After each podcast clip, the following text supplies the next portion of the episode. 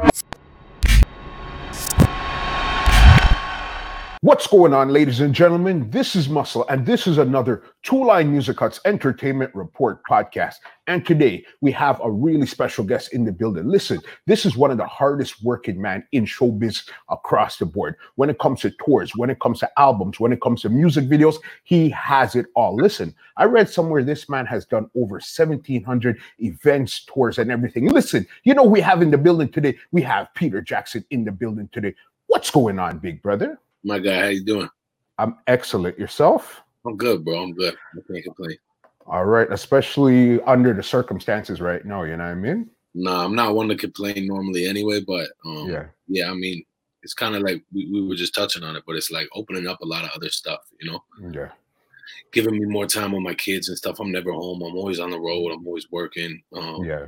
So it's it's it's like we asked for this in a roundabout way. You know what I mean? You understand because we're always on the go and you don't realize how busy you are until you actually calm down and look around like, holy smokes, I'm always on the go. Yeah, that's a fact. Mm-hmm. You know what I mean? So I know we're right now, we're, I think today is like the 23rd or 24th. I'm so lost when it comes to date. A couple days after 420. What was your 420 like? Um, honestly, man, I, it, typical. I mean, I smoke a lot. Like I smoke mm-hmm. a lot. Uh, so, um, I probably smoked like I don't know, maybe like ten blunts that day. Yeah. yeah. So I tried to like smoke a bunch of different things that day instead of like just yeah. one whatever I was smoking. I, you mm-hmm. know, I paid attention to like Snoop did like a DJ set um that day and, and a couple people like that. Berner, mm-hmm. this guy that I follow out of um, yeah out of LA. Mm-hmm he had some stuff going on, so I was like paying attention to him more on like the business side of things and stuff too. So got you. Typical me. I don't. I mean, I never like went to like 420 rallies and like did anything. I've never done. Not that serious, you know what I mean? Not that serious. No, yeah. it's 420 every day over here. Yeah, right. You get it. Yeah, man, because I know you're you're big when it comes to marijuana, cannabis, and stuff like that. You're big. I'm pretty sure. Do you have a strain yourself, or are you involved with it anyway? I'm involved. I'm definitely involved. Um, I'm involved with a couple of LPs. Mm-hmm. Um, I did uh, me and that that uh, LP called Hexo. Yep. We we brought down um, Wu Tang Clan to do one of the anniversary shows. We brought RZA down. Um, so I did a deal. I did a big deal with that LP Hexo.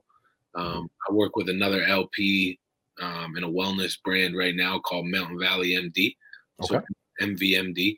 Um, and then yeah, I support a lot of the a lot of the other cannabis companies, like a lot of you know companies that are craft craft brands like Ghost Drops and a, in a new brand called Cloudy, another brand called Space Bros. Like I try to, I mean, I've been smoking weed for yeah. forever. Yeah. Like I, I don't really drink. I don't really yeah. drink at all. Okay. So I'm like, I mean, I'll drink like champagne at a show or something like that. Yeah. But other than that, I mean, I don't really drink. So weed's okay. kind of cannabis is kind of my thing. That's your that's your vice. Yeah, it's my vice.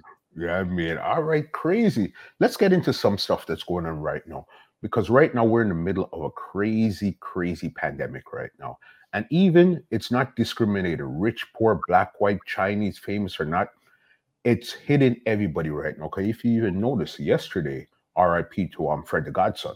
And I mean, so even somebody in the rap world, it touched the rap world right now too. What do you really think about this whole situation going on around you right now?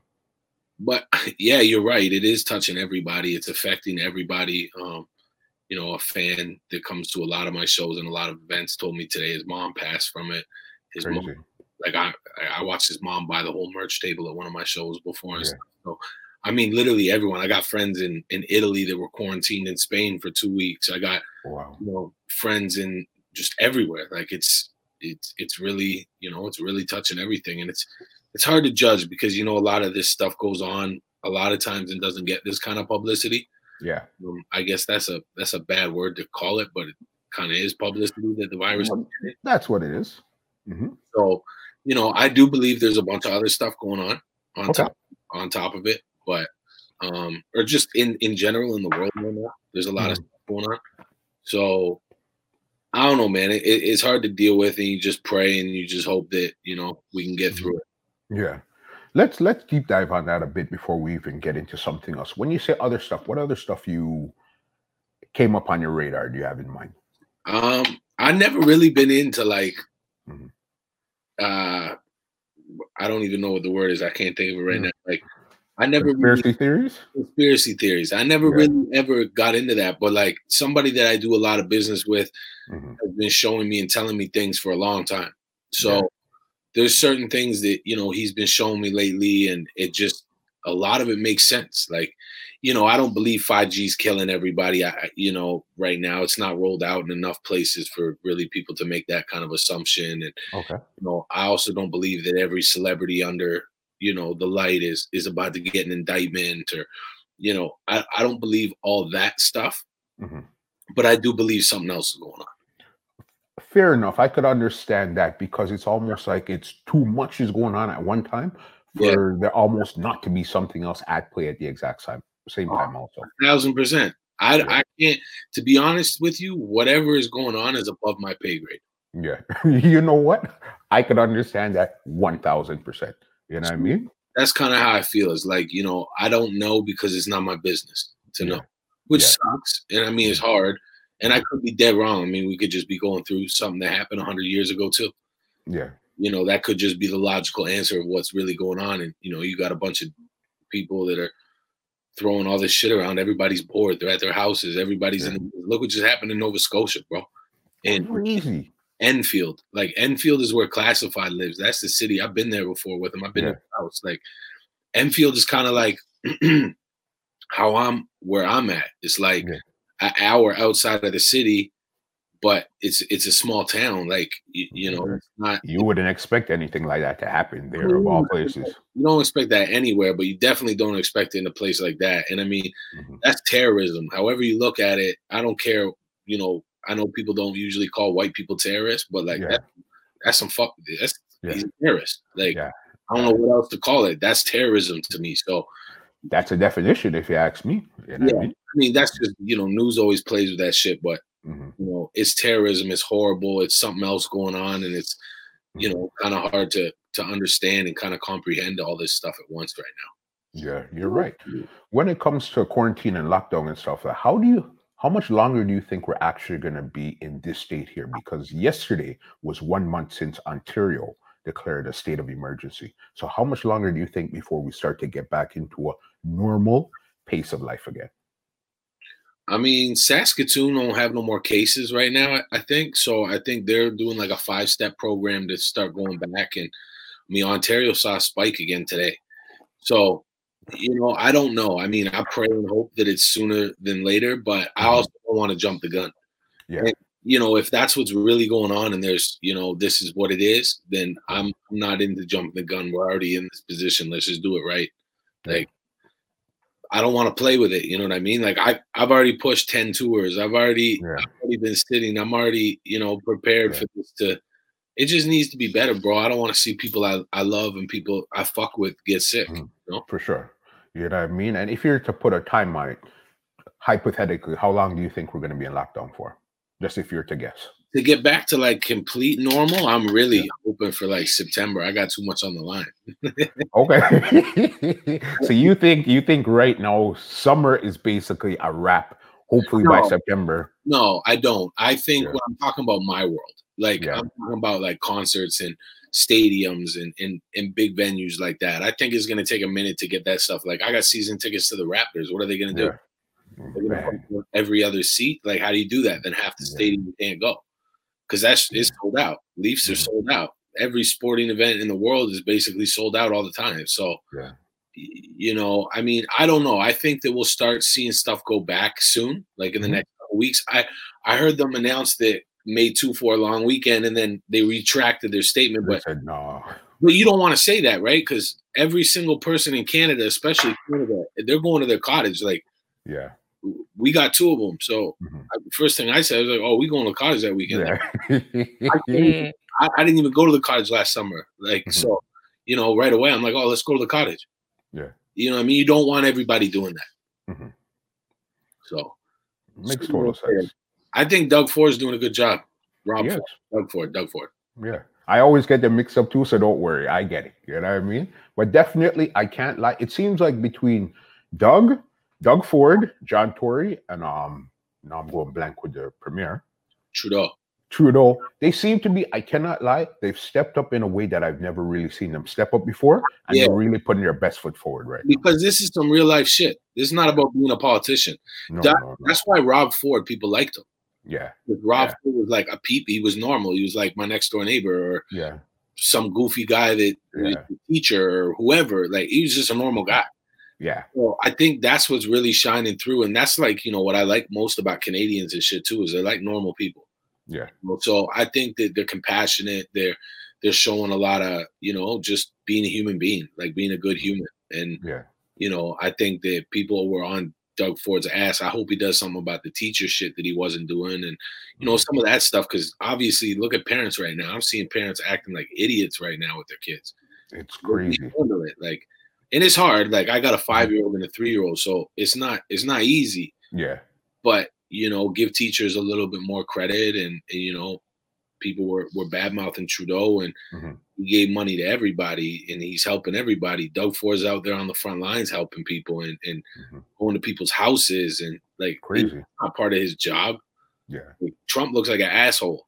These- yeah, yeah, These guys, are, these guys are doing a bunch of shit, like Mhm. you know. So I don't know, man. I think it's just about being a good person at this point. Yeah, you're right about that. And you're talking about even because we know how it's affecting you personally. So even professionally right now, how has it affected you from when it first began up until right now? I mean, at first, like I had a show on, I had a tour going on. So like March 9th, I had a show and I was in the Okay. club. And um I didn't really know what to make of it because Yeah. the artists had come over from the States. It was the first, like I, I was already going on and I knew that something was going on overseas because I'm doing a lot of business in Europe. So Yeah, I, I kind of knew what was going on, but I wasn't too much on it like that. And then like March 15th, 16th hit, and it was like everything we had was postponed. Then Yeah. everything we had was canceled. Mhm. Then people that we knew were getting sick. Then they started they the kids were home from March break and it was gonna last the extra week. Now it was two weeks. Then it's a month. You're like, okay, this shit's serious. What the hell's Yeah. going on? yeah, yeah. So I mean, it got serious very quickly. very fast very fast um so yeah i mean everything for me all my like i was i had i guess personally tours that i would have been performing on i had two tours postponed and my com and my company that i own probably postponed seven runs probably about 200 300 shows Wow. and that's, and that's nothing like compared to you know and, and whatever problem i have Mhm. your whole world has been affected too my best Yeah. friend's whole world my wife's whole world my mom's whole world my mom's a travel agent I'm not Mm, going to post about her business right now. She look No. stupid, no, no. you know. Like, what, what would be the point? Like, deal- Yeah. wow. deals coming soon. Like, what? Yeah. the weird. To my bedroom? Yeah, exactly. So I was telling her, and see, I was telling her that like right away Mm. because I think like her Facebook business account was set up to like just post at a certain time every day. Yeah. So when the when everything first started, I called my mom and I'm like, yo, you got to stop like posting stuff about travel. What are you doing? And she's like, I'm not doing that. And I'm like, oh, like, oh my god, my account's probably set up. I'm like, yeah, just posted about a deal to Jamaica. Like it just, yeah. it looks, it looks like you don't care. And she's like, no, I didn't do it. Didn't yeah. So yeah, You seem insensitive. it is sensitive, bro. Yeah. I didn't want to put out music. yeah. I thought I was being I- I thought like I thought it was insensitive. I thought it was the wrong time. I thought it Mhm. was um tasteless. I thought, you know, I was watching other people do shit and I'm like, this is mad corny. Like, what are you doing? Yeah. And, and then I made a couple posts about not putting out music right now because I didn't feel like it was right. And then people were like, "What are you doing?" Like, I'm sitting at home. I want new music from you. I need, yo, your music got me through this. I need this. Yeah. Like, you know. So then I was like, oh, okay, maybe they're right. And then I'm like, well, if I don't put out music, how do I eat? Yeah. Yeah. You know Yeah. I mean? Like, excuse me. So I kind of have a, a totally different view on that right now. Mhm. But at first, I thought it was super tasteless. Like. Yeah. but I just didn't understand what was really going on either. You know, I thought we were in for two, three weeks and we would be out of what was ever going on. No, and I get that 100% because even I could totally understand because that's a question I usually ask my guests is like right now as a producer and stuff, how does it feel putting out music? But I know you have a new project coming out, but I don't want to get into it yet. First, I want to get into the beginning of where you're coming from, and mm. then we'll get to the project you have right now. All right. So, my first question for you is when did you fall in love with hip hop? What was the first song that you heard, video, something you seen that made you say, you know what, I like this, or at least pique your interest? Um, pique my interest would have been from my sister when I was young. My sister was like big into like SWV, uh, Aaliyah, um, Sade. Yep. Um, you know, like a lot of like R and B. Yeah. And I remember like you know just like rollerblading in my basement and listening to her music, mm-hmm. and that was like kind of my first taste into that. You know, into like R and B and a little bit of hip hop, like you know, probably like Mariah Carey and ODB or something like that. Yeah, yeah, yeah. But hip hop for me was I remember Triumph, and mm-hmm. um, I'm pretty sure that um, there was a, a mix CD from a store called Jean Machine that had Money, Power, Respect on it. Okay. That my sister brought home, and it was a LOX record, and I remember that was it for me. Like yeah. that record was, and that's like you know, I always prided myself on working with people I just wanted to work with. Yeah. And and that record for me was like really my starting point. Like I used to rap over the little break at the end into my speaker when yeah. I was like, you know. Yeah. But that's really the one that really brought you into the fold and made you be self-aware of, yo, you know what? I like this. I could try this too. Yeah, I mean, I didn't I was like I rapped when I was like 16 at like house parties. Okay. And, and, like, you know, two, three in the morning, just fucked up, like, yeah. like rapping and just playing around. And then, um, you know, people would come from other areas of where I was from and like other cities and stuff and come to house parties and like battle up, battle me and battle other people. And um, my best friend was killed when I was, I don't know, 17, 18 years old. And okay. um, I was at his mom asked me if I wanted to do the eulogy like yeah. not not the only eulogy, but like you know, speak at the funeral. Yeah. So I said yes. Like, what am I supposed to say? Like, no, I'm mm. scared. I don't want to do it. Like, you know, yeah. I don't feel right. Whatever. So, I never. I, I just said yes. Okay. And, and then basically, um, I don't know if I reached out to him, but I had recorded like one or two records, and Bishop Brigante actually put me in the studio. Okay. And showed me how to structure a song. So I went into the studio to with this record because I didn't want to speak at the funeral, so I recorded a song because I could rap. Got you. And it was like one of the first records I recorded, like probably one of the first 10 songs I'd ever recorded in my life. Okay. Like 17, 18 years old. I go to the studio and I it's just like straight, call it like 48 bars. Bishop was nah, break it up, do this part here, then do the, leave this for the hook, then do this part, leave that for the hook, do this part, leave that part. On on, on the hook, yeah. tell stories about your boy. Tell stories and make people laugh. Tell stories and make people cry. Just you know, yeah. show talk to them. So I did that, and then when I played the record at the funeral, um, we played it in the service instead of me mm. talking. Okay. And the what it did and what I saw it do was why I started doing music. Yeah, most people don't know that. I don't really yeah. really talk about it like that. But yeah. I saw that it made people laugh. I saw that it made people cry. I seen that it made people happy. Seen that it made people sad. I seen that it was more than just me freestyling at parties. Mm-hmm. Um, and and then that point, you know, I started running my own shows. I started because there was no shows. Like yeah. a white rapper from Ajax was not. Yeah. no. You know, like I, I, was doing shows in a West Indian spot called Santa Cruz in, in yeah. Ajax, uh, myself. Like I was, mm-hmm. and that was like my opportunities. Like I bring Slug down from Scarborough. I would bring uh, another artist named Beast and Cocky and A Game. Mm-hmm. Like A Game were kid kids at this point. Yeah. They're from my neighborhood, but they're but they're younger. Yeah. Um, or actually, I don't even know if they're younger. We might be the same age. Um, yeah. But okay.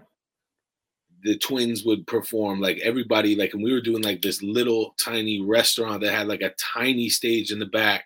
Crazy. that's where like I I kind of moved it into a business because I seen what the record did and and I figured like okay this could be a way for me to get away from all the bullshit that we're doing. Yeah.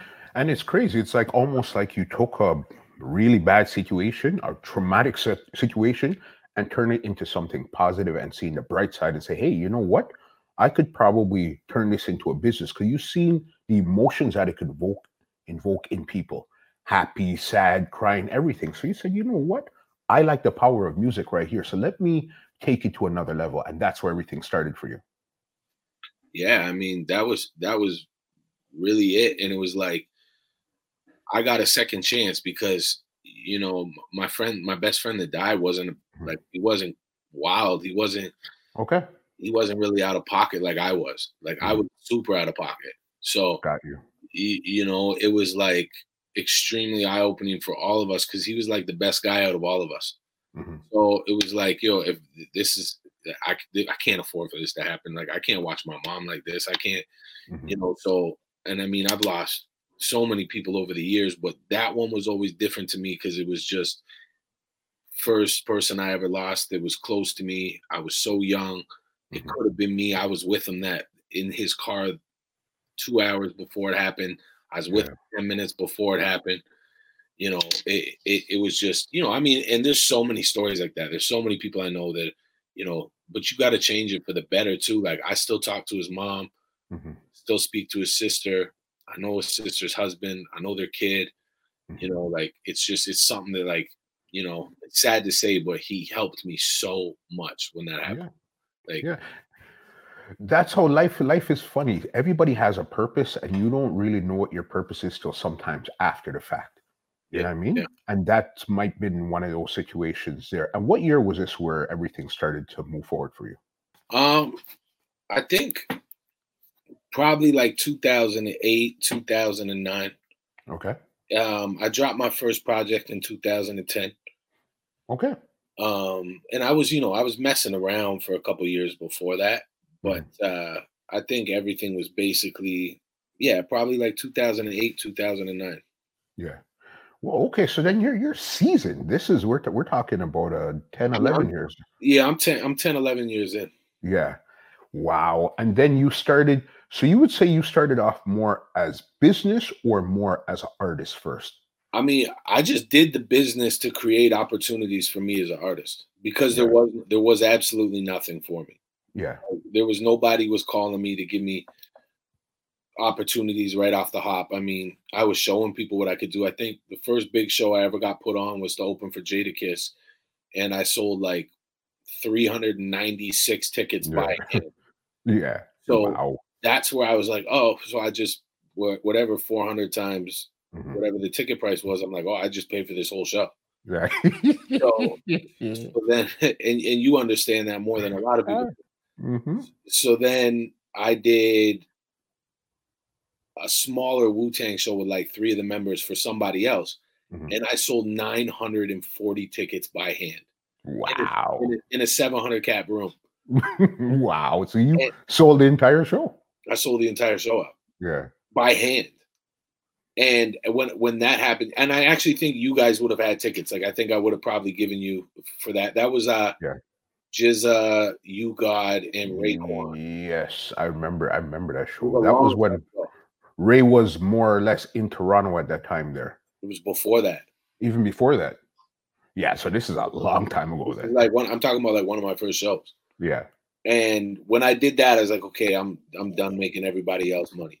Mm-hmm. You know, because I think I handed over the money for 938 tickets and got paid like 500 bucks.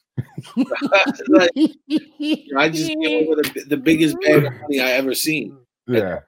And I was mm-hmm. like, what, what just happened? Like, I just, so, you know, at that point, I started letting artists make money off of selling tickets. I mm-hmm. started, mm-hmm. you know, I never, I never made people pay to play. I always made artists pull their weight. Like, if your name's not going to sell tickets, then yeah, your hand is. Yeah. I, I don't even yeah like there's nothing I, am not having that argument with anybody. So yeah. you know Jay-Z's name sells tickets. Your hand sells tickets. So yeah, yeah I like that one. that's how you're going to get the opportunity. Otherwise it's not there isn't an opportunity. I'm sorry like mm-hmm. you know but I made I always made a lot of money off of selling tickets for other people. Mm-hmm. You know, there is a few times, like I just said, where you know people gave me five hundred dollars for making them thirty grand, but you know, there, there's there's other times where, you know, I, I made a great cutoff of selling tickets. Yeah. So you know that was that was like my first taste of it, and then it was like I bought a couple shows from a couple good people, and they're like, okay, cool, let's put you on a tour. Yeah. And then it kind of went from there. And then I started touring and I started mm-hmm. building relationships in markets and I started going back to those markets. And, you know, my mine was like a my grind has been like a, a different different type of grind. It's been like a, you know, get on the road, bust a record that way. Yeah. Get in people's faces, try to bust a record that way. You know, I've had a little bit of success at radio. Mm-hmm. Um, I've got some big features, but they're like legacy features and like stuff that I just wanted to do. Not yeah, yeah. Not the shit that was like, hey, you need to do this. Let's put that out. Like, mm-hmm. you know? so it was just stuff I kind of always wanted to do myself. Mm-hmm. Um, but yeah, like it's it's a different type of hustle for me. It's a it's a real business. Yeah. Would you consider yourself somebody like uh Tech N9ne? I mean, I know Tech well. Like we've been touring Tech in Canada for seven years. So yeah. Tech's business, um, their model, their their actual company is unmatched. Like I had yeah. never seen that level of professionalism. The amount of people that he employs, the amount okay. of stuff they own, from tractor mm. trailers to, you know, the Mercedes Sprinter vans to Cube yeah. vans to practice facilities to their merch facility. You know, their stuff is unmatched. It's different. Yeah. You know? And my um one of my partners that I work with was actually telling me the other day, him and Tech are really close, like they vacation together and like okay, not like music stuff, like they're friend friends. Mm-hmm. Um, I don't even think they ever talk music business, but yeah. he, he helps me with my music, but he mm-hmm. met Tech through going to shows and stuff, right? So whatever they, they they travel together and stuff. And he said Tech told him for years he was performing in front of like five, ten people. Yeah. In these markets. And now it's like Tech's performing in front of three thousand people. Like mm-hmm you know, I seen Tech's price go from here to here. Like it, he he's a he's a different breed. If you know, yeah. I guess my my hustle would be similar to like Classified's, you know, okay. work ethic on the road. Um, you know, his, but my stuff's like the Floyd Mayweather play where it's like I'm the artist, I'm the boxer, I'm the promoter, and I'm trying to be the broadcast station. Yeah, straight 100%. You know what I mean? Yeah, mm-hmm. that's the that's the only play. Like, I mean, I'm not saying there's not other opportunities in this country, but mm-hmm. I'm in the real, real music business where people really do business. Yeah. Something I want to ask you also. When it comes to you, will you say you're an artist slash businessman or a businessman slash artist? I'm an artist slash businessman, but it's crazy because my business is probably bigger than my artistry. Yeah. Because and that's for people that you know i'm not saying i'm not a big artist but i don't have a i don't have a number one billboard record. I have an album that went number three on billboard. I have mm-hmm. A record that broke the top 10 at chr radio okay you know i've got records on youtube with 10 million views and and, and shit like that but i don't have like certified smash hits like i'm not like a baby or a Lil Baby or a Drake or or whatever. But then the business I do is bigger than a lot of the people I'm even speaking on. So it, it, it's strange. It's it's hard mm-hmm. because it's like I only started doing this business so I could rap. Yeah. Or so I could create opportunities for myself as a rapper. Mm-hmm. And you know, I had I had probably the best music conversation I've ever had in my life today with somebody. Uh, he's a writer. Um, he's an engineer, or he's a he's a writer and a producer. But like in Canada alone, mm-hmm. he probably got sixty gold records and platinum records. Okay, he, in Canada. I, don't even want to get into it because I literally just yeah. plugged myself in. But you would not believe the amount of people he wrote for. Yeah. You uh, like, it, it, and to me, that's a new side of things. I don't know a lot about that stuff. Mm-hmm. So, you know, me and him had the same conversation where it was like, I'm good. I'm in a good position. I'm in a great place. I'm, mm-hmm. you know, I'm able to to maneuver and, and do whatever I want. And, you know, I have a great career, but I don't have great music. I have good music. I don't have certified smashes. Yeah. And if I had certified smashes, I'd be fifty thousand a night because I know what to do with it. I own the booking agencies who bring everybody here. So, you know, and and that's even a lot for me to be saying, but Mhm. it's true. Yeah. And if I didn't think I was capable of it, I wouldn't be doing all this. Like I really love music so much. Like like I said, my next project's called 23 and a half. Yeah. So basically that stands for 23 and a half hours in a day to get 30 minutes on stage. So I work you. I work for 23 and a half hours just to get that 30 minutes. Got you, got you. Because that's what, since we're there, let's get into this new project that you have coming up right now. Because that was going to be the first thing I was going to ask you to explain the name and how you even came up with the name. You know what I mean? So it's basically you're working 24 hours, is what you're saying. Yeah, I'm basically saying like, you know, people don't understand how much business goes on behind the scenes. Mhm. A lot of people don't. A lot of people do.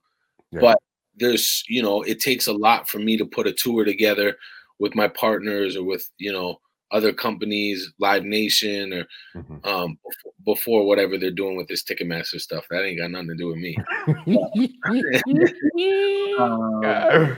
But you know, it, it takes a lot of work to put a tour together or Mhm. or a show or get a feature done properly. Like, you know, it's just really showing people that I have to work 23 and a half hours on in a day to Mhm. get 30 minutes on stage. Like that's, you know, Yeah. that's really what it is. And it's like, you know, everybody knows I do a lot of business. Mhm. Everybody knows, you know, um, I'm I'm deep into that side of things. So I think it's just trying to show people a little bit more. And then the next project after this is called Inside the Music. So Okay. like they kind of there's like a method to the madness. Yeah, they lead one leads into the other. You know Yeah, I mean? You told them this is the name of the project coming out 23 and a half, and then this is what it leads into right here. This is what I mean by 23 and a half right here. exactly. Yeah, because I've seen some stuff you've been putting out on your Instagram page, and you've been giving everybody a snippet of the behind the scenes, what it is that you've really been through from the beginning when you went to Jamaica the first time to meet Sizzla, when you're with Treach, when you were on tour, and all of these stuff here now. So the fact that you even have that documented somewhere is amazing. Yeah, I got everything, bro. Yeah. Like like everything. Like I was on tour with Tech N9ne before my tour, my my uh, van we were driving. We Mhm. flipped it six times on the highway, and I made I made the person who was driving was my camera guy. And as soon as Yeah. we as soon as we stopped and we mm-hmm. crashed, like as soon as we got out, I made him grab the camera and film it. yeah. yeah. my tour footage with 50 Cent. I got my tour footage with Snoop Dogg. I got my tour footage with Kurupt and mm-hmm. Daz. I got, you know, shows with French. I got Yeah. studio sessions with Jadakiss, studio sessions with YG, studio sessions with D12, Cali Swag, um, The LOX, um, you know, Sizzla in, in Jamaica in King Jammy studio. Like, you know, and that Sizzla shit is crazy because Yeah. people don't people don't know the story behind that. So it's like, and I have tons of stories. So it's like Yeah. the story behind the Sizzla record will blow people's minds.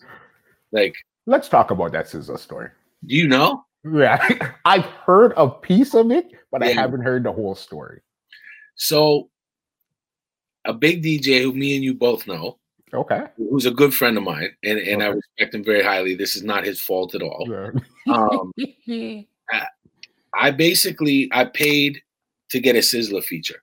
Okay. So like anybody would. I paid for him to do I paid for him to do a hook on a record I had. Mhm. Got the record back. Record was hot. Put the record together with my producer. Um, it ends up starts playing on local radio stations, radio stations. It's playing, it's moving. I get a much I get a MuchFACT grant for the record. Yeah. Okay. MuchFACT Yeah. back then in 2010 was big money. Come on, boss. Yeah, yeah, yeah. So I get I get like that's one of my first MuchFACTs too. So I get I get the bag from them. So Mhm. my manager's like, bro, we gotta go to Jamaica. We gotta get we gotta tell your man we gotta get to Sizzla. Yeah. I'm like, no problem. So he can't get us to Sizzla for some reason. Mhm. God knows why. So Yeah. we, we find the right person.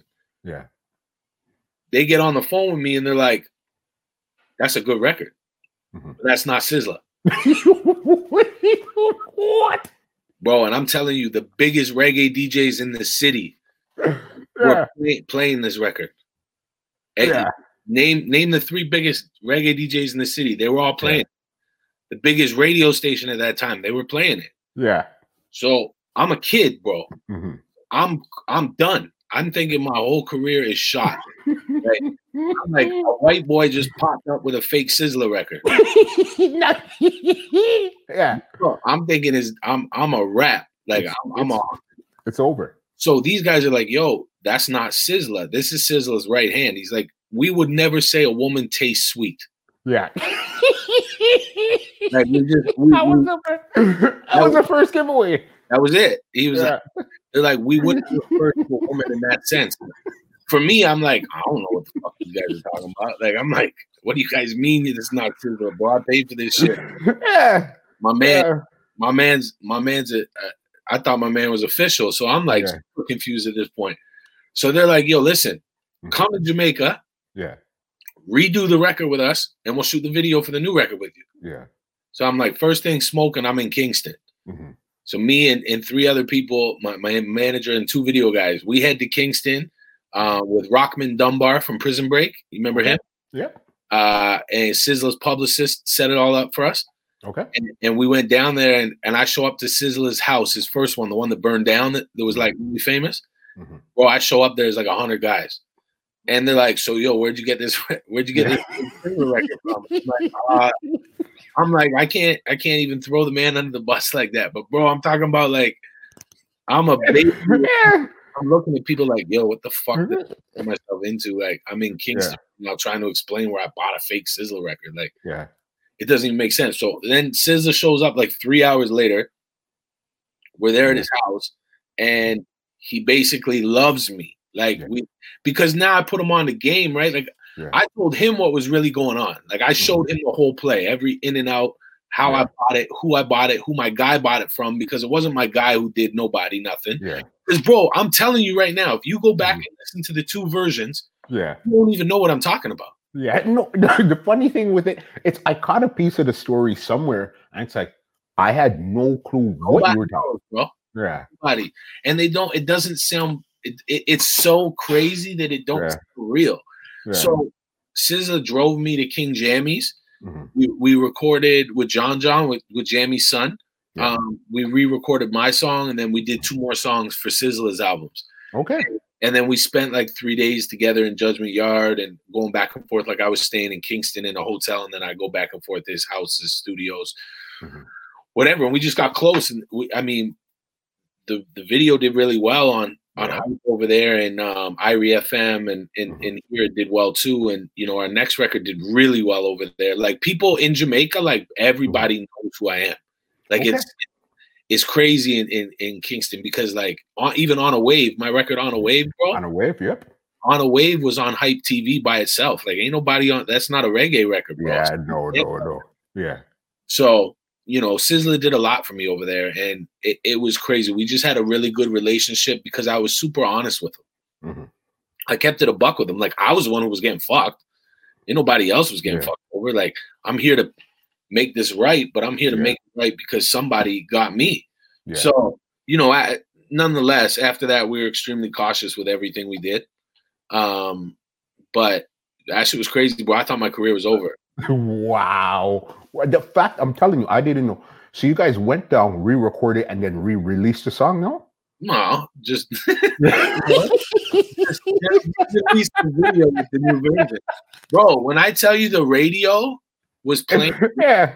the radio was playing the record Yeah. At that time everybody who was bringing you mixtapes Yeah. that record was on it Yeah. everybody who was playing mix shows they were playing the other record And you know me, I'm not getting commercial radio. So, and like, bro, that shit got CHR radio too. okay. That that record has like, if you go back, you can see it's got something like 1,700 spins at commercial radio. Yeah. So- And you know the difference between urban radio and commercial radio is hundred percent. it's not even comparable, Mhm. especially in Canada. But Yeah. so the other record was playing, Yeah. and I was I'm not gonna call somebody and be like, "Yo, you guys want to pull that record?" Like, well, I I held this until like last Yeah. year. I didn't Yeah. okay. And then and then I was like, you know what? I'm good. like, I can start telling people about some of the fucked up shit that happened to me. That's so crazy, though. That's crazy right there. But you that, going back to that's what the inside the music is about. Mm-hmm. Inside the music is about touring with people. It's about you know me being on the Much Music Awards red carpet with a hundred different cameramen, and not one of them's looking at me, and I'm like, I just feel like an asshole. Like it's about you know mm-hmm. showing you know that before I had shows with ten thousand people that I was responsible for. I'm on my knees crying the night before, like praying that the show mm-hmm. works. Like because if it doesn't, that's me.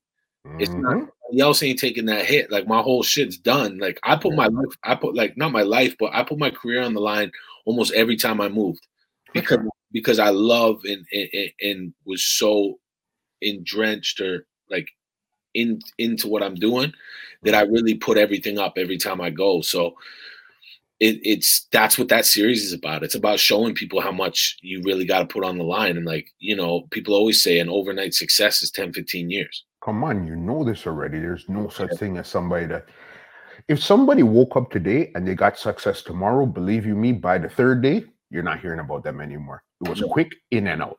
Yeah.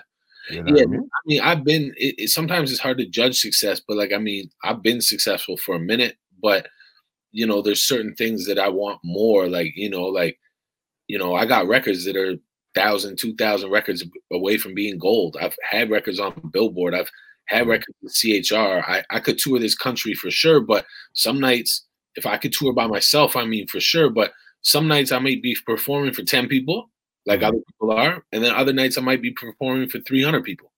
So, you know, for me, I like teaming up with bigger artists because – I still don't have a bunch of hit records. Like everybody knows on a wave. Yeah. You know, but I'm realistic because I'm an agent and I'm a promoter. So I know that Peter Jackson's worth this amount here, this mm-hmm. amount here, and he ain't worth shit in this city. Yeah, yeah. You know, you under can you understand how this game is played now, opposed to just listen. I'm ten thousand dollars a show. I don't care what you say. It could be in Spain or it could be downtown Toronto. I want ten thousand dollars a show. But since you're in the game now, you understand how it really works behind the scenes. Yeah, and I mean, the moment you make money with someone is is is the first time you make money with them. You'll make money another hundred times. Mm-hmm. The moment you take money from somebody is the last time you'll ever touch them. Yeah. So you know, and and anybody that knows me mm-hmm. knows that that I'm about doing what I'm supposed to do and showing improving every time. Mm-hmm. No, that makes total sense. And I know you've done a gazillion tours. Either you guys have put them together as a company or you've been performing on them also. Yeah. Give me three of your craziest experiences on tour and what tours were they? Mm, um, one would definitely be crashing on the Tech N9ne tour. Yeah. Um, yeah. We, we were on a highway in Calgary and we flipped. Uh, we hit like slush and we mm-hmm. flipped like six times in one of those jimmies. Yeah. But we had a roof rack full of our like a camper uh, mm-hmm. on top of the car, and that saved us because everything caved in or whatever. Um, so that was really crazy. And I had never flown before till I crashed. And then when I crashed, I had to fly home. Okay. So the Tech N9ne tour, that that crashing was probably one of them. Mm-hmm. Um, one time Ghostface and like Sheek Louch and like Killah Priest and like all their managers, my manager, everybody's coming out of like three elevators in this really yeah. nice hotel. Uh, everybody's coming up to their rooms at like three in the morning. I'm already upstairs laying on the floor with two fire extinguishers. Yeah. everybody came out of the of the elevator and I let off the two fire extinguishers and smoked out the whole floor. and these guys were going fucking crazy because some of them have lung problems. Mm. Everybody was like, yo, these guys all wanted to fight me. They wanted I thought it was like the funniest shit in the world. I'm like, yeah. about like this is mad funny. Like and they're like, got, this guy got lung problem. I'm like, oh my bad, man. That shit. You yeah. Know? So um and then um, touring with Riff Raff was fucking nuts. Yeah, yeah, I knew you would say that. I'm a white boy. Yeah, but I can't keep up. Yeah. No way. And I'm well and I'm well trained in being a white boy. Yeah. yeah. And I couldn't keep up. Like every night, like I, I thought I thought I was gonna die. Like Yeah. we did like 26 shows together, and I thought I was gonna die like 15 nights in a row. And that was right across Canada. That was a, that was a big tour, man. Yeah. Of course it was. It was 26 shows. That's a lot of shows in Canada. Mhm. You know, a good tour in Canada is 10 to 12 shows. So how were you able to fit him into Canada through a 26 tour show? Because I guess you understand the demographics. He understands the demographics. Mhm. You know, and that's the thing is you got to understand about Canada is if you start in Victoria, Mhm. you gotta you gotta go to Nanaimo because you're on the island. Then you Mhm. gotta go back to Vancouver. Then you're going through Kelowna. Then you're going through Nelson, maybe. Then you're going through Calgary. When you're going to Edmonton, you might be passing Red Deer. Like I could be wrong about how I'm saying it, but Yeah. about Canada is like there's always smaller markets in between bigger markets. Like you got to go through Thunder Bay to get back to Toronto and Sault. Ste. Marie and Sault Ste. Marie and all these places. So you can have a night off, or you can go play Sault Ste. Marie for 250 people, Yeah. or you can go to Thunder Bay and play for 600 people, or you could pay for your hotels on your day off. Which one do you want? So some people are really smart, Mhm. and some people don't have a fucking clue what they're doing, and they just think that every show is fifty thousand, and they're an idiot. But a guy like Riff Raff is very intelligent. He gets it. Riff Raff, if you pay attention to him, you understand how calculated he is. Mhm. He is a very smart guy. He's rich as hell. Like Yeah. Okay. you know, he tours like crazy. His tours are his. He's in control of his own his own stuff. You know, he's got people on his team and stuff, but you know, he gets it. We did we did some good runs with him. Yeah. Riff Raff. I know these are your we're talking about successful tours now. Now I know that you had a show a tour that you guys were doing with um the game that that completely imploded last minute. Tell us about something like that now, because everybody sees when you're on tour having fun, but nobody sees when it comes down to the ninth hour and everything implodes. Talk about that game tour. Yeah, that shit. See, when I was a baby, like when I was like 18, I Mhm. had actually bought as a promoter, I Mhm. had bought two of the the game shows Okay. on the first on the first tour, the first time he was coming with another agency.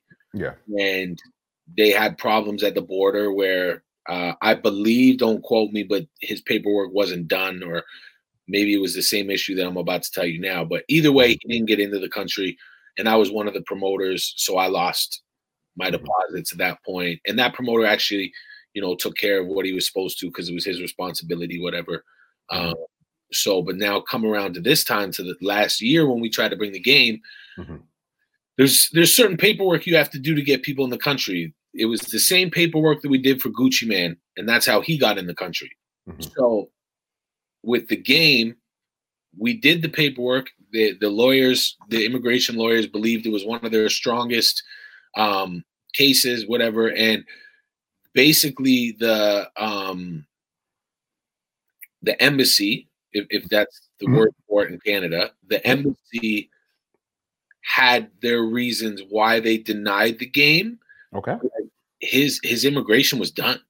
Yeah. It was there was there was select there was specific reasons that they gave us, and they gave him. He knows what they were, and so do we. Okay. Why they denied his paperwork, Mhm. And the thing that the embassy should understand, and they do a lot of times, but you know, it was their choice. Like at the end of the day, it is Mhm. up to their discretion.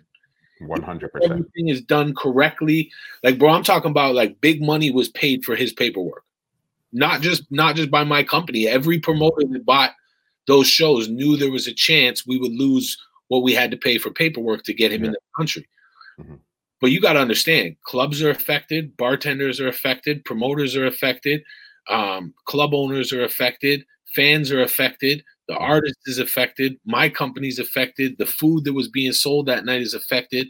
It- it- there's Everybody. thousands and thousands of people that are affected by a canceled tour Yeah. and it just it didn't work out and i mean everything was done correctly for him this time Mhm. and there was it was more like a personal you're not coming like that's how i feel i know what they said and I Yeah. mean, it's not my business to put out there what they said For sure. um but it was bullshit with him like it Mhm. should have happened Mm-hmm. And I mean, you know, when people are like, "Oh, this person can't get into the country," like, bro, we've got people in this country with with murders on their yeah, yeah, yeah. people that beat murders in on their rap sheets. It's all about doing the correct paperwork, and you as a person have to handle certain things professionally.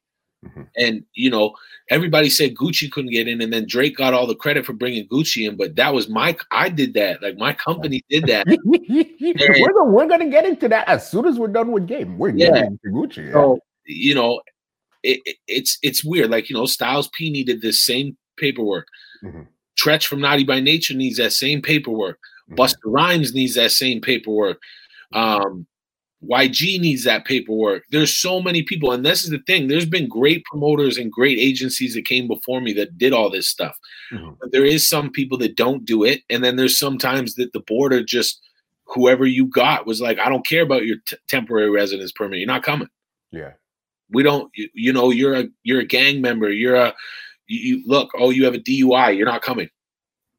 I don't care about the fifty thousand dollars that you just spent to come here. You're not coming you know, or you got child support payments, you're not coming. There's certain little things that they won't let go. Yeah. And there is times when you do the right things that you're fine. And like, you know, it's like that. Necro from Necro is a is a rapper, and we had a we had a hell of a time getting him in. Mm-hmm. You know, we got my old managers of one that got Ghostface in for the first time in 20 years. You know, I got Mobb Deep in. Yeah, I had, I, I had remember Havoc's last tour before before Prodigy passed. Like mm-hmm. I sat courtside of the basketball game with him and a couple of good friends that are promoters, and you know, so he got in. So it's the thing is like with us, our mm-hmm. success rate was hundred percent before the game. Right. We knew what we were doing with the game, though. We knew it was a massive, massive risk, mm-hmm. and we took it. Yeah. But we thought, mm-hmm. I still can't believe it didn't happen. Yeah. everything was the T's were crossed, the I's were dotted, and then yeah. you went back and double crossed them again and double dotted those I's. No, bro, I told Game and his manager right to their face in LA yeah. that I knew the person that could get them into Canada.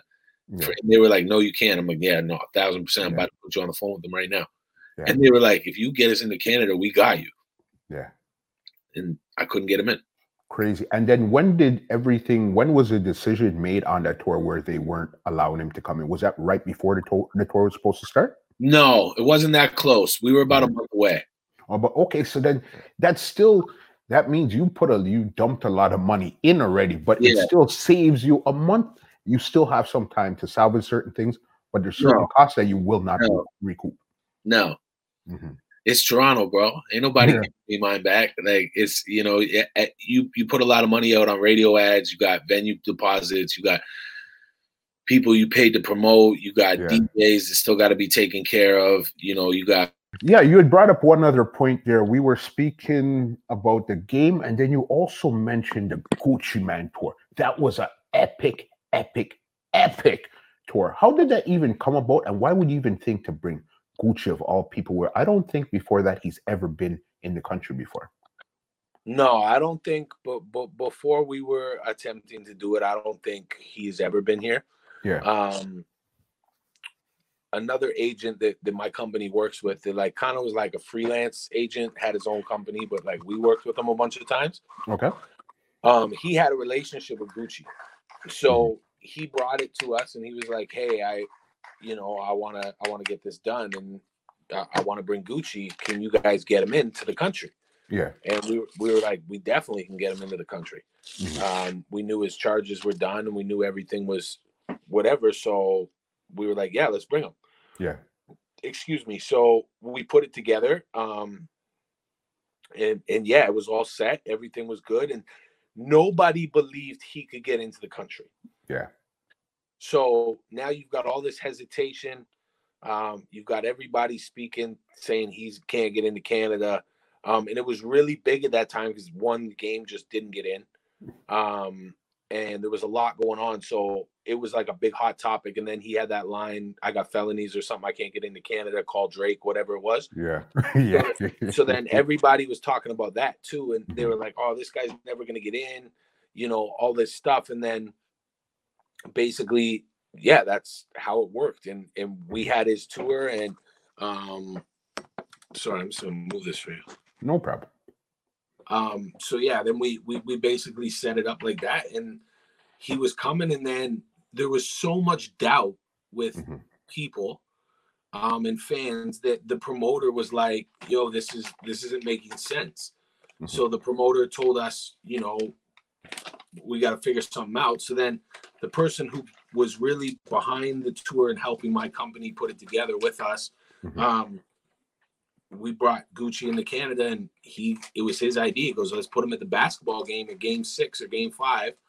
Um, I was still on the road with Snoop Dogg, so he was like, you know, I'm gonna go to the basketball game with him Yeah. and put him courtside so everybody can see that he gets in. Mhm. And then at that point, we'll announce the new dates for Gucci and everything will be good to go. Got you. Well, we did that, and then Drake brought him for OVO. Yeah. what? Smart business. Smart business. I'm not mad. he's mad. here. I'm- he's I'm here mad. already, right? I'm mad I didn't get any credit.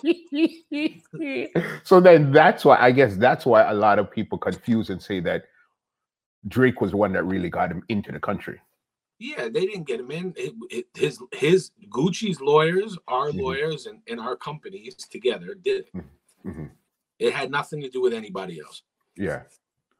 But just- you happen to be here already. they're friends. They were at the Yeah. basketball. Like he goes to the basketball game. Who's he calling? He's calling Drake. Yeah. Like you know, at this point, he doesn't even know who I am. Mhm. He he might know. You know, he might know me as the guy who owns the company, but it's not like I'm not running artists down either. I don't move like that. Mhm. You know, so and I'm not saying anybody else does. I'm saying Yeah. I do not move like that. Yeah. So you know, I'm I'm just if I'm there, I'm there. If I'm in the mix, I'm in the mix. But you know, I was on tour with Snoop and and this was going on, and you know, all the power to the other agent and you know my partners who who made it happen, and Mhm. you know, our companies did a great job getting it done. But I mean, that's the business. I mean, him and Drake are friends. What you know, he it, it just makes sense. Like it's not something like Drake took. He didn't directly take the credit, but everybody gave it to him.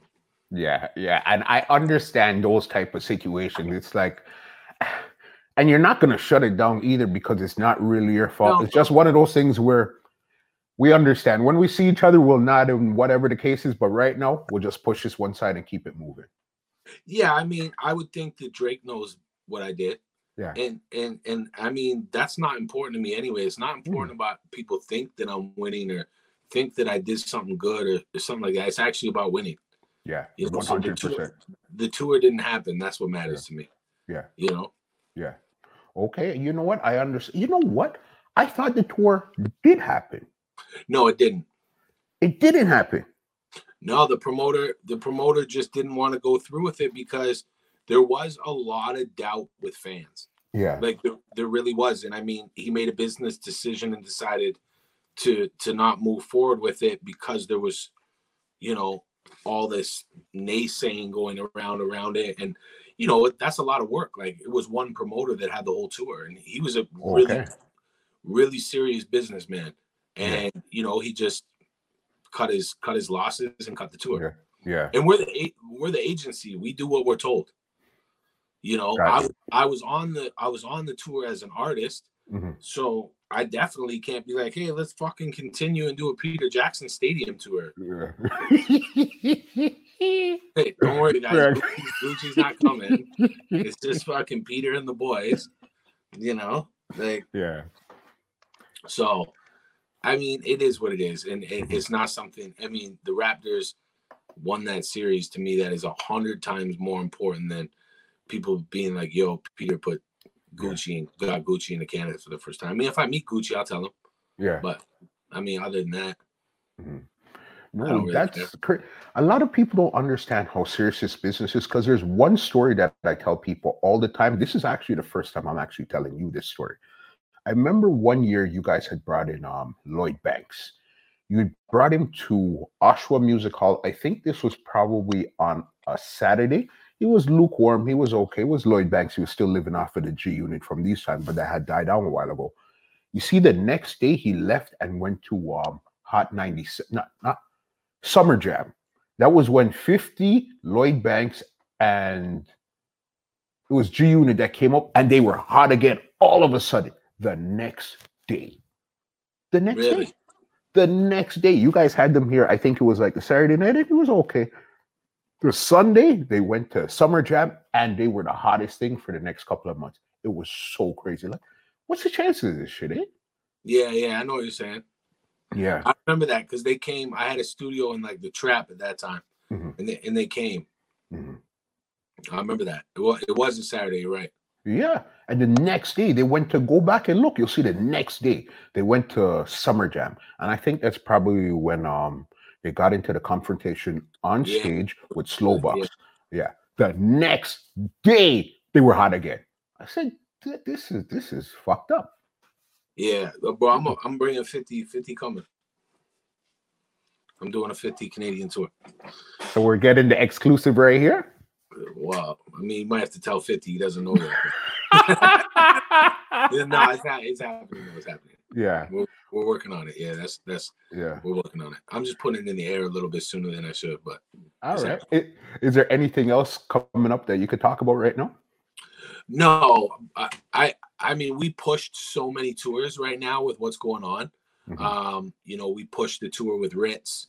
Mhm, We pushed the tour with um Insane Clown Posse. mhm. Um, we pushed uh, a really big tour, a really big stadium tour. Okay. Um, yeah, there's like three or four other runs. I don't want to put it out there before they're announced, but like, yeah, literally, we postponed like seven Canadian tours. It's crazy. So it's just tours. Ah man, and the thing I, I like with you is you know how to go from one end of this from one end of the country to the other end of the country and leave no partner. stone unturned. She's smart. My partner, my, my partner. Um, I got a few a few partners and a few people that work with us, but um, my partner Valerie is is she's the one when it comes to the paperwork and the routings and stuff. Mhm. She's you know me more or less. I have a lot of relationships with people. Mhm. Um, you know, so a lot of times I set things up and she knocks them down. Yeah, that makes sense. I want to get into some of your features also because I know you. We touched on it earlier, but you featured with basically almost everybody you've done a tour with. Almost, you have features with them also. So, what does it feel like actually growing up, listening to Jadakiss and start rapping on Jadakiss as a freestyle, to now meeting Jada Kiss, The LOX, and everybody, and actually having official features with them? Um, I like those guys a lot. I mean, I Mhm. definitely grew up on those guys, but those Mhm. guys are some of the most loyal and real people I've ever met through the through the hip hop industry. Mhm. Um, you know, Sheek Louch was the first person to text me and call me when my daughter was born, like before any of my friends. He was the first Okay. me. Um, I literally just hit Sheek yesterday or the day before. They just put out a new record called Loyalty or something Okay. and um, Sheek's wife is a, a a nurse in New Jersey, New York area, Mhm. and so I hit him up to be like, you know, prayers and thoughts with your wife. I know she's out there like working, and it's so crazy out there right now. So, um, and then I was just like, yo, this verse or whatever, but it was like. It's cool because those are literally like I know they know because they've known Yeah. me since I was 17 Yeah. That I was definitely kind of acted like a fan when I was first around them. But like, you know, Styles, Sheek, Kiss, those guys were for me that was crazy. And especially with Kiss, Kiss was my favorite rapper. You know, Sheek was like, you know, one of a friend. He's like a real friend. But Mhm. you know, Kiss it was it was like I wake up on the tour bus and I'd be like fucking Jada Kiss sitting there smoking blunt. I'm like 19 years old, being like, Yeah. what the fuck is going on? And it's like it's, it's my tour. It's not. It's his tour. It's it's definitely a Jadakiss tour. But mm-hmm. I booked the tour. Yeah. I'm on the tour. Yeah. I'm winning or losing every night. Like you know mm-hmm. what I mean? Like this shit crazy. Like I'm on the tour bus with Jadakiss. So, you know, that's really crazy. And certain people, you know, it's who you grew up on. And a lot of times, you know, I had this conversation with somebody who was really big in the business today. Mhm. Is really big and like I said, to you in writing and producing and stuff. And um he said to me, he's like, you seem to just work with whoever the fuck you want. Like, you don't Yeah. work with like who people tell you to work with. Mhm. And I'm like, nah, I do records with, like I do things based on wants, not needs. Yeah. And that's not always the smartest business move. Mhm. but you know, like I did a record with Naughty by Nature. I didn't grow up on Naughty by Nature. That's just way Yeah. before my time. it is. But it was, yeah. It's before my time, but Mhm. I really like their music. And Treach is like Treach and Vinny have become like my uncles. Like Crazy. Treach is Treach is like anytime those guys come to the city, I'm with them because I enjoy being around them. There's tours I run where I don't go anywhere near the artist because I Okay. think they're they're a goof Yeah. or I just we we didn't it was just strictly business. There's no need for me to be there, or maybe we don't get along or whatever. It's just business sometimes. So is but then is. there's then there's people like Naughty by Nature, even if like I didn't book them for the Joe Carter Classic, Joe Carter did, but I still went with them because I I actually enjoy being around them. I don't, you know, Joe Carter Classic is a really dope event. There's so many cool people there. It's for a great cause. Yeah. But like I went to hang out with them because Yeah. like I like being around Treach and like my boy that Yeah. came to me is like, bro, I ain't even know Treach was like that. Like, Mm-hmm. like, bro, these guys are mad cool. Like, that's why I like being around them. Like, he's Yeah. he acts like I'm the cousin that's not supposed to be there. Like, Yeah. you know, like I, I like these guys. Like, you Mhm. know, so there's certain relationships that I have that are really good. And then, bro, there's people over the years that like we can't be in the same room, and I've done crazy amounts of business with them. Just we don't get along. Yeah, it is what it is. You know, they serve a purpose, and what purpose they serve, it works for all parties involved. It's just let's not get together. A thousand percent. Yeah, and a lot of people don't get that. There's relationships that work where we can hang out, and relationships where listen, we do business and go home. I'll see you in the next city. You'll get your money. I'll go home. We don't need to hang out. That's happened more than twice. Yeah. That's happened. And you know, there's I know that there's, you know, it's just that's that's what it is. Like I'm not I don't know. I'm not in it to to be everybody's best friend. I'm in this to mm. To build a career, do things the right way. And I really love hip hop music. Like I really love music and um I really believe in what I'm doing. Mhm. So at the end of the day, it's about taking care of my DJ. It's about taking care of my tour manager, my managers, my partners, my family, myself. Mhm. You know, so Yeah, no, Peter, you're one of the realest in the game right now. Just your thought process, because we've talked many of times, but we've never sat down and really had a conversation this in depth. But to know what's in your mind and how real you are, it's amazing to see that. And a lot of people, they figure, okay, I've been in the game for 10 years, and they figure time makes them into the monster. It has nothing to do with time, you know. You know what I mean? It's about work that you put in and where you just happen to be. And you understand and you own your position in the game right now. That's what's amazing. Thank you, bro. I'm, I'm trying. I mean, it, it, it's definitely a young boys game. Mhm. You know, it was. It's always been a young boys game. But I just said this shit today to somebody too. It's like Canadians are like ten years behind Americans, infrastructure wise, Yeah. everything wise. Like you know, right now Toronto's got some of the hottest artists in the world on Mhm. on the massive scale, and then we got kids that are coming up. That's like their first, second year rapping, third year rapping. Their buzzes and numbers are bigger than people who make twenty thousand dollars a night Yeah. and you know those kids are great artists maybe you know going to be even bigger artists going to be even bigger business wise like you see these kids getting money you see these kids getting streams you see them getting hits. You know it's just the infrastructure and the business lacks. That's not their fault. Yeah. that's that's the infrastructure. But then the infrastructure is a lot better now than it ever was. You got star maker you got factor you got ontario arts council you Mhm. got flow you got your outlet you got two line or you got um play the record you got promoters you have you know rap season you have me you have frontline you have all these different outlets that that are huge that Yeah. are started you can't really blame the infrastructure anymore Yeah. because it is it is there there is Mhm. opportunities for people and these kids are selling out venues these you, you know so it's it's it's a little bit of a different game for for some of those kids and then you know you got some artists that aren't allowed to perform in the city because that's a police thing and and i mean that's been going on my big homies the people that looked out for me they weren't allowed to perform in none of my shows i can't even Yeah. you know what i'm talking about i couldn't put their Uh-huh. on anything i Uh-huh. can't i can't you can't put this has been going on forever Yeah. this is not nothing new where you can't put certain people's names on shit. Like that's been going on forever. And that's a fucking shame. Yeah. For everybody involved because it takes away money, opportunity for these people to do good things, to change. Like, bro, if it wasn't for music, I already told you I'd be gone. Yeah. I wouldn't be here. I don't know Mhm. where I would be, but I wouldn't be here. mm-hmm. and and you it wouldn't be good. Mm-hmm. It wouldn't be good at all. Yeah. So you know, if I was given that opportunity, everybody should be given that opportunity. And you know, Remix Project and this thing called Beat Cave that they have now, and you know, all these different things. Those are really good opportunities for people. Yeah. So you know, we can't really blame the infrastructure at this point. I think you know, there's so many people doing huge things in the city in the country. You know, Merkules in in Vancouver is mm-hmm. massive mm-hmm. in this country, like stupid big. Okay. And like stupid big, and people from Toronto, like no disrespect mm-hmm. to yourself, but you mm-hmm. sound surprised, which is yeah, which is yeah, which is fucked up because yeah. no, I got you. You know, Winnipeg doesn't know what's going on in Toronto, and Toronto mm-hmm. don't know what's going on in Winnipeg. Mm-hmm. Toronto has no idea what's going on in BC, but BC got Merkules, they had mm-hmm. Sunreal, they had Madchild, they had Swollen Members. Mm-hmm. There's other people that came from there.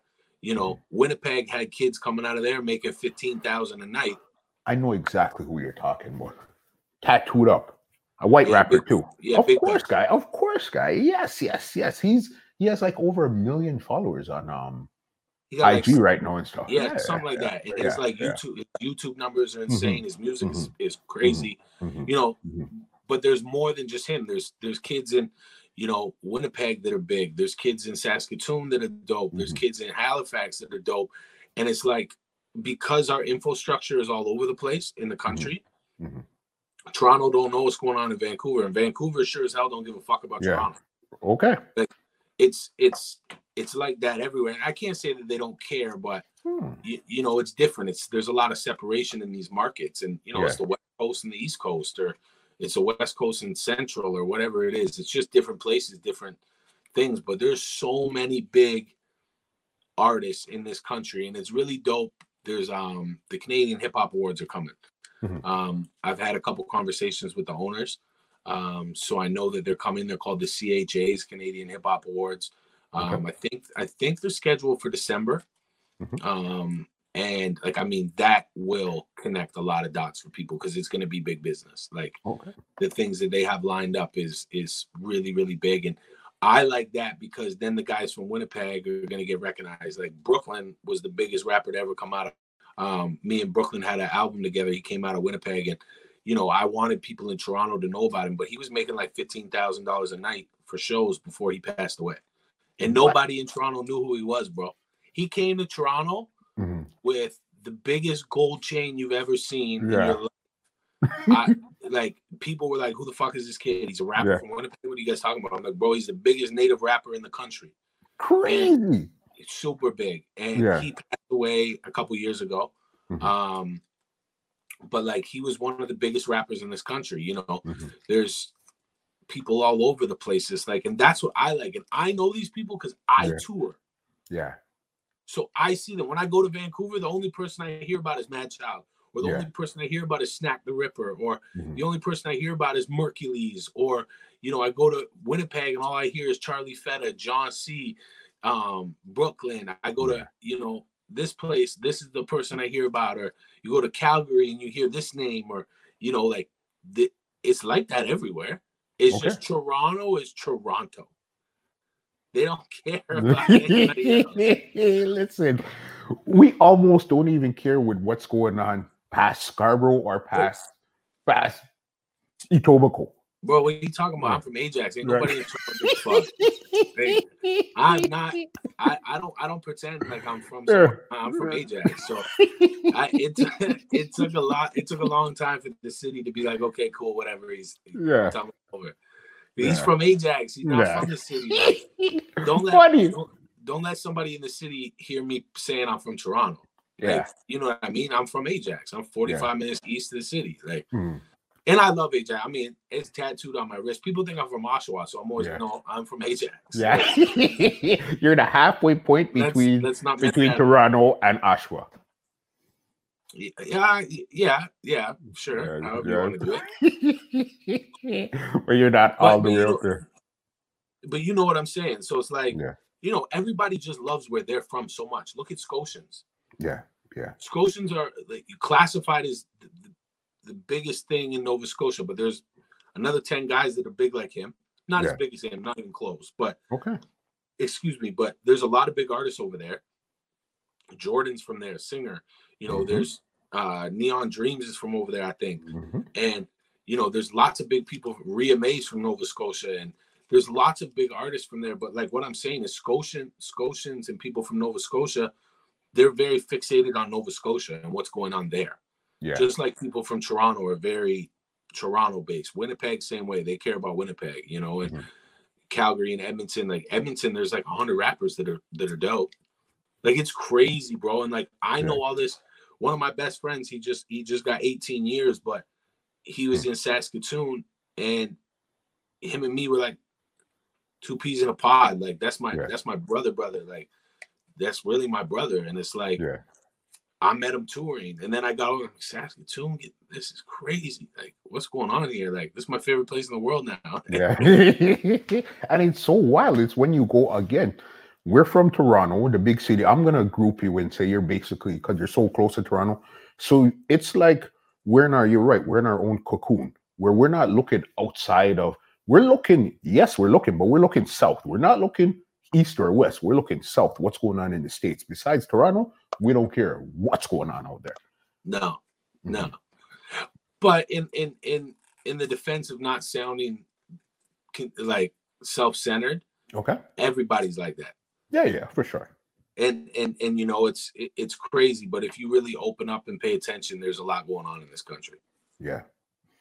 And how do you stay so plugged in and know who's hot and what's going on right across the country? Um, it's my job to to, to be plugged in, and I mean, I'm in these Yeah. cities, so I know all Yeah. the dope boys. When I touch the city, I know who's uh, who's got the best weed. Yeah. I know who's popping. I know what spots are popping, where I'm supposed to be Mhm. eating, who I have to tap in with, who I shouldn't be tapping in with. Because I'm doing Mhm. features, I'm going to studios, I'm Mhm. doing after parties. I'm already plugged in with the promoter who bought the show. Um, you know, I'm the artist on the bill. I go to sound check, somebody's there, the right person, and then I start going back to that city. I tap back in with them, you know, or if I like them or if they like, you know, whatever. So Mhm. you know, you just being in, in these places, you meet people. And like I said, you like, you know, some of my my closest friends are people I met on tour. Yeah. You know what? You're you're right. And it being your job, it's a process. You got to be all the way plugged in, not halfway plugged in, all the way plugged in, especially coming from an independent artist type of side and also as a promoter touring agency. So you always have to know what's going on on the ground at all times. Yeah, a thousand percent. You have no choice. Yeah. You really have. Wow. Yeah, man, big there. Let's get into some of your tracks off of your um, new project coming up, which is 23 and a half, right? Mhm. I know one of the features you have coming up is something with um, Fetty Wap. Yeah. Let's talk about that one there. Um, yeah, I got a record called um If It's You Mhm. uh with Fetty Wap that was produced by Marley Waters. Um Okay. we, we shot the video in Calgary during the Grey Cup. Mhm. Um we performed, he brought me out and I performed with him at the like the Grey Cup stadium party. I've seen that. Yeah. and then um we shot the video and we just me me and Wap get along really well like we toured Canada together and then he brought me to Europe with him Mhm. um and we just like I went to Europe by myself. No DJ no tour manager no hype Yeah. man Yeah. manager. I went with his whole team because I knew me and him were cool. Like we were I like his team. Me and Mhm. him just got along well.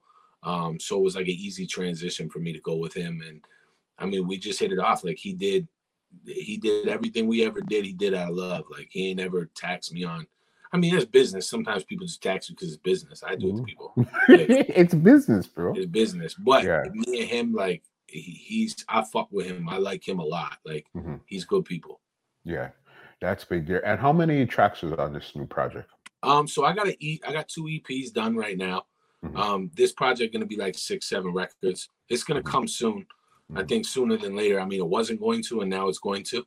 Yeah. Um, I think that it just feels right, and um, I got a big record for like hit radio, CHR. Okay. Um, and it just sucks. I can't shoot the video for. I I can't shoot no more videos right now. I have the Yeah. Fetty Wap video.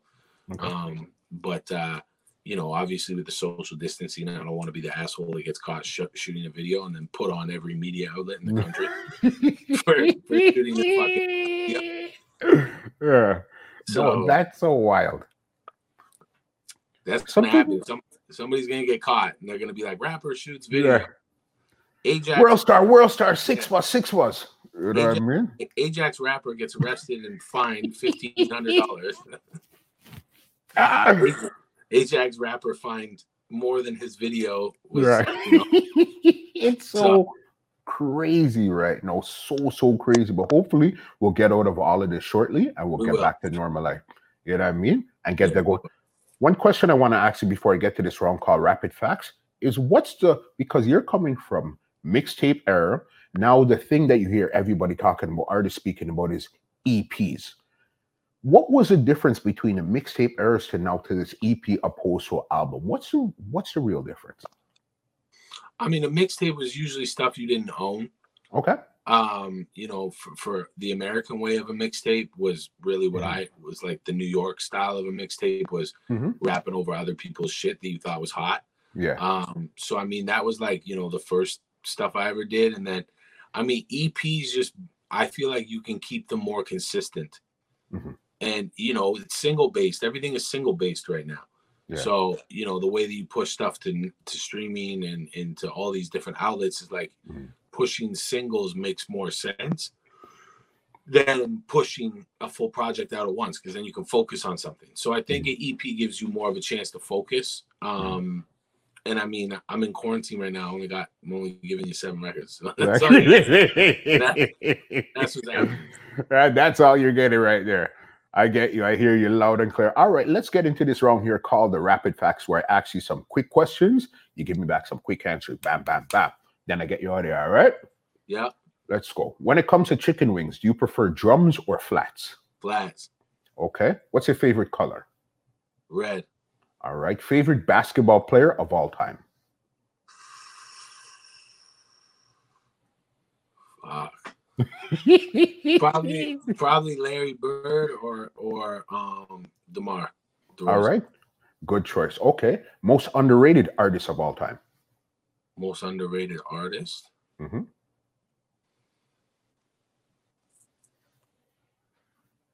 Damn, this ain't a rapid answer. Um, I don't know, man. Pass. yeah. Pass. Something- pass? Uh, something that comes to mind. Um, Memphis Bleek. Yeah, good answer. Okay. Would you prefer 1 million in cash or a credit score of 1,000?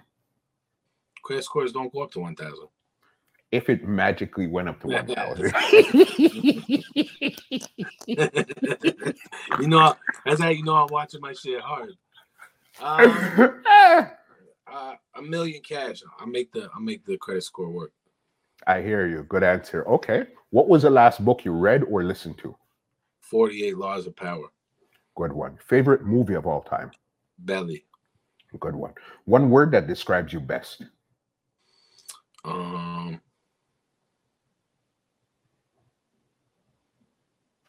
I don't know, man. Yeah. Um. I'm funny when when when we're close. yeah. When I like something, I'm I'm I'm a funny guy. Yeah. All right. I can see that. You're cool. You're so chill, bro. Um, one physical thing you cannot live without. Um, my kids. Okay, good one. If you could have dinner with three people, dead or alive, who would they be? Um. My best friend that Mhm. I lost, Steve. Mhm. Um.